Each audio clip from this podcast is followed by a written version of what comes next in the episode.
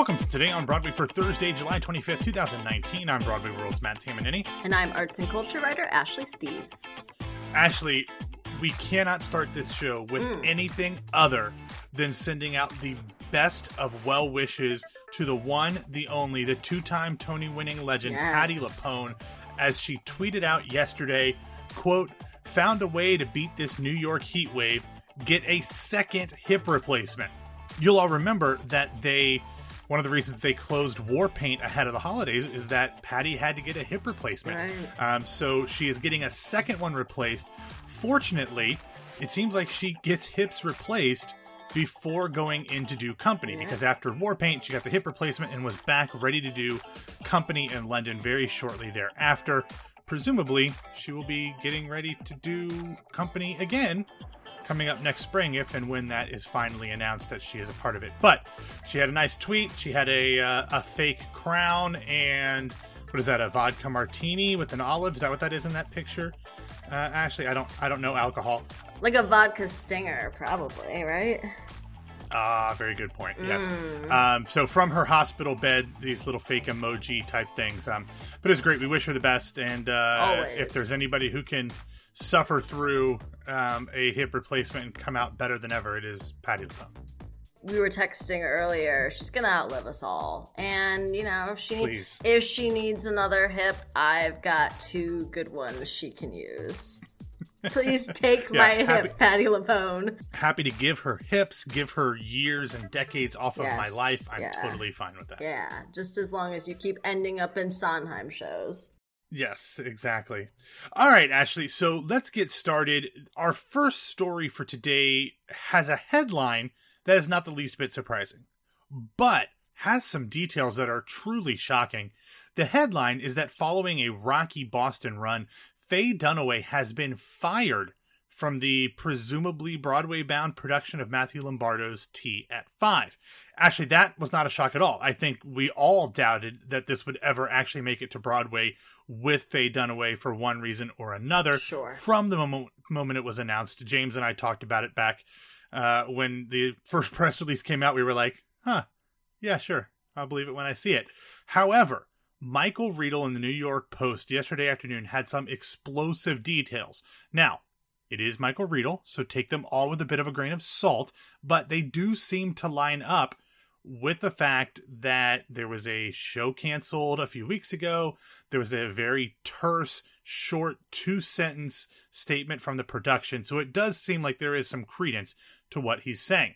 No surprise to anyone, Dunaway was apparently difficult from the jump, including at the early photo shoot where she threw a salad she was given for lunch, then during rehearsals when she would show up hours late and she refused to let anyone, including the director or playwright, look at her while she was rehearsing, and she wouldn't allow anyone to wear white because it distracted her. Then, despite the fact that she had the script for six months prior to rehearsals starting, she was allegedly never able to learn her lines, with one of Riedel's sources saying that during performances, quote, 98% of the play came through the earpiece. She was apparently wearing an earpiece a la uh, uh, Al Pacino in uh, China Doll. But mm-hmm. Uh, now, all of that is bad and temperamental, Ashley, but it got worse two weeks ago when they had to cancel a performance because, quote, she physically and verbally abused several production members. Apparently, just moments before the show was to begin on July 10th, a crew member was trying to put on Dunaway's wig, and something happened as the actress slapped the crew member and began throwing things. The producers say that instead of coming to Broadway, they will instead look to recast the role and go first to London. Now, actually, at this point, I, I think I, it might be best to just leave well enough alone and move on to another one-person show because that's pretty much Matthew Lombardo's stock and trade. I feel like that's probably for the best, though. I do look forward to the actor who someday gets to play Faye Dunaway in a future one-woman show. I think that will be very exciting. Yes, I agree. I think that's a that's brilliant. when I first saw the news, it was when it just broke. So it was the vague terminated their relationship language, and even that sounded dramatic. I mean, as you said, this was probably very much on its way to Broadway. whether or not that would have actually happened. To have it completely derailed like this, I can only feel bad for the crew and the creative team. I just, I can't stand behavior like this. The source saying, you know, most of the play came through her earpiece. She wouldn't allow anyone to look at her during rehearsals and throwing food. Uh, what was what was the word she called Andrew Lloyd Webber's behavior back in Sunset? Capricious. Oh, he yeah, he's a capricious yeah. man. After after she got fired from exactly. Sunset Boulevard, exactly. And if if his behavior sensing a pattern, if his behavior is capricious, I don't know what hers is here. Yeah, it's obviously never good when things, you know, get derailed and people lose out on opportunities, but I don't think people are surprised Mm-mm. that Faye Dunaway is acting this way, so maybe this was part of the risk you're going to take by getting her name in the headlines. You're going to have to deal with some of this, and apparently it got a little bit too much to handle. Apparently so, and now we learn. You live and you learn. All right, so let's move on now. Uh, as we talked about over the last two nights, Broadway Bounty Hunter uh, had its official opening. It first did one of those, hey, we're having an opening night party. And then the second night was the official press opening. This, of course, is the new musical from Joe Iconis, Lance Rubin, and Jason Sweet Tooth Williams that stars Annie Golden, of course, Brad Oscar, who was on Tell Me More last week, and others. The reviews actually were not great. Um, they weren't all bad, but they were not what I assume the team was looking for, but they were probably better than than Be More Chill on Broadway. Jesse Green of the New York Times said, quote, Broadway Bounty Hunter, which opened at the Greenwich House Theater on Tuesday evening, lands uncomfortably in the gap between tribute and spoof. Like the disco era takeoff Disaster, which unaccountably made it to Broadway in 2016, it is neither very loving nor very funny, unless it is loving and funny to make all the same mistakes that made the B movies B in the first place. Frank Scheck from the Hollywood Reporter said, quote, There's a checklist to see if you're likely to enjoy Broadway Bounty Hunter. 1. You're a major fan of theater veteran Annie Golden, currently seen on Netflix's Orange is the New Black. 2. You think that there just haven't been enough spoofs of 70s era blaxploitation and kung fu movies. 3 you have a love of campy musicals demanding little or no emotional engagement. 4. You're willing to check your brain at the door, or better still, leave it at home. Even Matt Windman from AM New York, who gave the show 3 out of 4 stars, still doesn't think it all worked. He said, quote, The show's far out premise is not so different from other wacky and scrappy off Broadway musical comedies such as Little Shop of Horrors, Urinetown, and Bat Boy. Even if it is not as accomplished or compelling as those former works. So, Ashley, when I talked with Brad Oscar and we talked about it after the fact, we knew that this was silly. We knew this mm-hmm. wasn't supposed to be something that was super deep or right. emotionally hard hitting. This isn't, you know, parade or anything. Sure. But ouch, it doesn't sound like they landed on the things that they were trying to do in terms Mm-mm. of the humor, which is too bad because I've said before, like I'm really rooting for Joe Iconis to kind of break through because he does yeah, things differently, absolutely. and I'm a huge fan for of Jennifer Ashley Tepper, yeah. the producer. But it just seems like the first two shows to really get big New York runs for Joe Iconis have really not hit the mark with most folks. Right, and I love this cast. I, you know, I'm like you. I'm very much rooting for the creative team. I only read the Times review which is something I try not to do to begin with, but I almost never mm-hmm. read reviews before I see a show. Something made me do it this time around. Yeah, they're not good. I mean, the show's a spoof or an homage, or however you want to view it, of blaxploitation and kung fu movies. So, I would like to see reviews written by not white men of it, but you know, evergreen comment.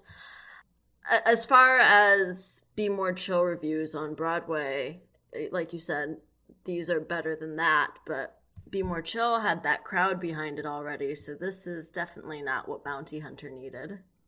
And you know what? What's weird is, as I was pulling reviews of the show, I was kind of surprised at how few reviews there were. Yeah, you talk about the fact that you know you wish that somebody who wasn't a white man did it there just weren't a lot of reviews out there from credible yeah. news organizations. Like even like Time Out New York, I couldn't find anything from. Vulture, I couldn't find anything from. So the ones I read were really, uh, you know, Variety did one as well, but I didn't feel the need to throw in a fourth white male. But mm. really, those were the only publications of note that had reviews out, which I thought was it's very strange. Odd. Maybe it's just because of the summer. It's but like strange. you know, when Time Out New York doesn't do a review for a major off Broadway show, that's surprising. That's the thing. I don't know if people are feeling a little bit fatigued after Be More Chill got such negative press or what, but it's very strange. I, am I know yeah, my press my press ticket isn't for a week from now, so maybe that's some of the cause of people aren't getting press tickets until a week into maybe. the run. But that's also very strange. I don't know. I don't know what's happening oh well, neither do I. Just a story of my life. I never know what's going on. Just I'm a you know never quite full. Although I will say, uh, tangential to to this story of this this show, there's a young woman who is in the cast named Jasmine Forsberg, I believe. She's actually a student at Penn State University right now. She did wow. a workshop of a different show with Joe and Jen Tepper. I saw her in Carrie the musical here in Orlando. I guess she must have been in high school at the time when I saw her, um, and I didn't know I didn't I didn't really know who she was until I saw this press release and I was like, I've seen her before, and I put it all together. So it's kind of fun that someone that I saw do a kind of semi-professional community theater production yeah. of uh, of Carrie getting a fairly big break while she's still in college. So good for her. Anyway, let's close out the show today with some quick news hits. Ashley, on Wednesday, Broadway Cares Equity Fights AIDS announced that the 33rd annual Broadway Flea Market and Grand Auction would return to Shubert Alley on September 22nd. So get your hoarding, deal hunter, thrift shopping hands ready to go. Yes. Next up, theater regular and Three's Company star Richard Kline took over the role of Old Joe in the Broadway production of Waitress last night. He will be in the role while Larry Marshall departs to join the tour of the show to close out that tour's run before it goes to non equity. Marshall will return to presumably close out the show's Broadway run, maybe, beginning on August 20th. Also, yesterday, the WP Theater and Second Stage announced that Carmen Berkeley, Daniel Duque Estrada, Elisa, Ma- Elisa May Gold, Rebecca Jimenez, and Malika Samuel will star in the world premiere of Alexis Scheer's Our Dear Dead Drug Lord. Say that three times fast. There is still one more role set to be cast, and the show will run at the Tony Kiser Theater beginning on September 11th. And finally, Ashley, we learned that Theater Close Up, which is a collaboration between New York Public Broadcasting Channel 13 and New York City area off Broadway and regional theaters, will return with three new episodes this month. On August 16th, they will broadcast both recent off Broadway hits Schoolgirls or the African Mean Girls play by Jocelyn Bioh, and On the Exhale by Martin Zimmerman. Those are both coming on August 16th. Those shows were presented by MCC and Roundabout off Broadway, respectively. And then on August 23rd, they will broadcast Hunter Theater Project's production of Uncle Vanya. These shows will also be available on their website, which we will have a link to in the show notes at BroadwayRadio.com. Actually, I missed Schoolgirls in New York both mm-hmm. of the mm-hmm. times that MCC ran it, so I'm very yeah. excited to be able to watch that one finally, uh, to be able to do it via their website. So totally pumped about that one. I went to the panel that David Horn, who's the executive producer and director of Theater Close Up, and Lonny Price did at this past year's Broadway Con, and I was very encouraged by what Horn had to say as far as their theater programming and his mission to produce. But it goes back to like the accessibility conversation we had the other day. He, I remember he said totally. something along the lines of, you know, Broadway musicals are far and away the most expensive thing that they do and that they would love to do one a week, but they'd have to rob a lot of banks, which not incorrect. I used to work at regional a regional PBS member station, and times is hard. So yeah, we're not getting Broadway productions, but we are maybe more importantly getting off Broadway work recorded and shown on public broadcasting, which harder to sell, harder to promote, usually more interesting. so I'm going yeah. to be very thrilled to see these when they're aired. Yeah, I, I to be honest with you, I would prefer to have these shows be I the ones too. that end up on Broadway HD or 13 yeah. or this PBS. I guess this is part of their all arts streaming service. Like, mm-hmm. I would rather have those. The the musicals, the big shows, even the big plays like To Kill a Mockingbird and yeah. The Ferryman apparently are going to tour with right. the Broadway productions. Those are going to be high class, first level, first flight productions. Right we granted a lot of these off Broadway shows will eventually get regional productions, but they won't necessarily always be the same level. Mm-hmm. So I would like to see these shows, especially something like Schoolgirls, which was just one of those right. breakaway hits with things like Dance Nation yes. um, over the last few years that everybody loved. But uh, you know, I, I just I this is the exciting stuff that I wish more people got exposure to. As much as we talk about the Tony Awards rewarding the best of New York theater, we talked about it before. Actually, the best work is usually not on Broadway, and and I and I wish that we could share that with theater fans from across the country who I don't think really comprehend that fact all the time. Right. And usually the best work that is on Broadway, and not always the case, is, as you said, going on tour. So people are going to see those productions in one form or another. Off Broadway shows aren't touring. You either see them in New York or you don't see them. So things like 13 uh, are very important as far as preserving theater. Absolutely. All right, well, that's all we have for today. Thanks for listening to Today on Broadway. Follow us on Facebook and Twitter at Broadway Radio, and you can find me on Twitter and Instagram at BWB Matt. Ashley, where can people find you? You can find me on Twitter and Instagram at No This Is Ashley.